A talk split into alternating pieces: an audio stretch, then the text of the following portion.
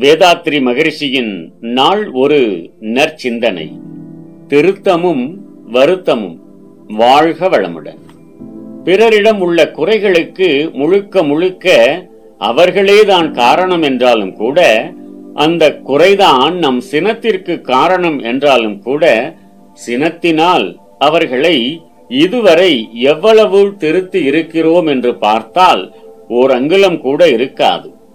அல்லது ஒருவேளை அவர்கள் நமக்கு பயந்து கொண்டிருக்கலாம். ஆனால் திருந்தி இருக்க மாட்டார்கள். நானும் முதலில் கோபம் கொண்டதில்லை. தவறு செய்யும் போது நல்ல விதமாக எடுத்துச் சொல்லி இருக்கிறேன் ஆனால் அந்த முறை சரிப்பட்டு வரவில்லையே. இனி கோபமும் கூடாதென்றால் அவர்களை எப்படித்தான் திருத்துவது என்று ஒருவர் கேட்பதாக வைத்துக் கொள்வோம். அவருக்கு சொல்வதெல்லாம் சினத்தினால் திருத்தம் வரவே வராது. சினத்தினால் ஏதாவது வரும் என்றால் அது வருத்தமாகத்தான் இருக்கும். மாறாக அன்பாய் முறையோடு பல முறை கனிவாக கூறினோம் என்றால் அவர்கள் திருந்தவும் வழி இருக்கிறது. முக்கியமாக அவர்கள் மனம் புண்பெழும்படியாக கூறக்கூடாது.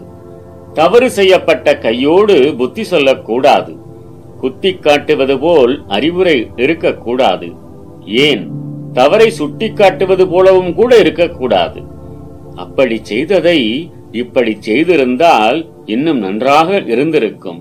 இனிமேல் அந்த காரியத்தை இந்த விதமாகவே செய்து நன்மை அனுபவிப்போம். என்ற விதமாகத்தான் அறிவுரை இருக்க வேண்டும். கூடவே உங்கள் தவங்களில் அவர்கள் திருத்தத்திற்கான வாழ்த்தையும் சங்கற்பத்தையும் சேர்த்துக் கொள்ளுங்கள். இந்த முறையில் சிறிது கால நீடிப்பு ஏற்பட்டாலும் நிச்சயமாக வெற்றி கிடைக்கும். பலர் ஏற்கனவே இம்முறையால் வெற்றி கண்டாயிற்று. எனவே பிறரை திருத்துவது எப்படி என்பது இங்கு முக்கியமில்லை.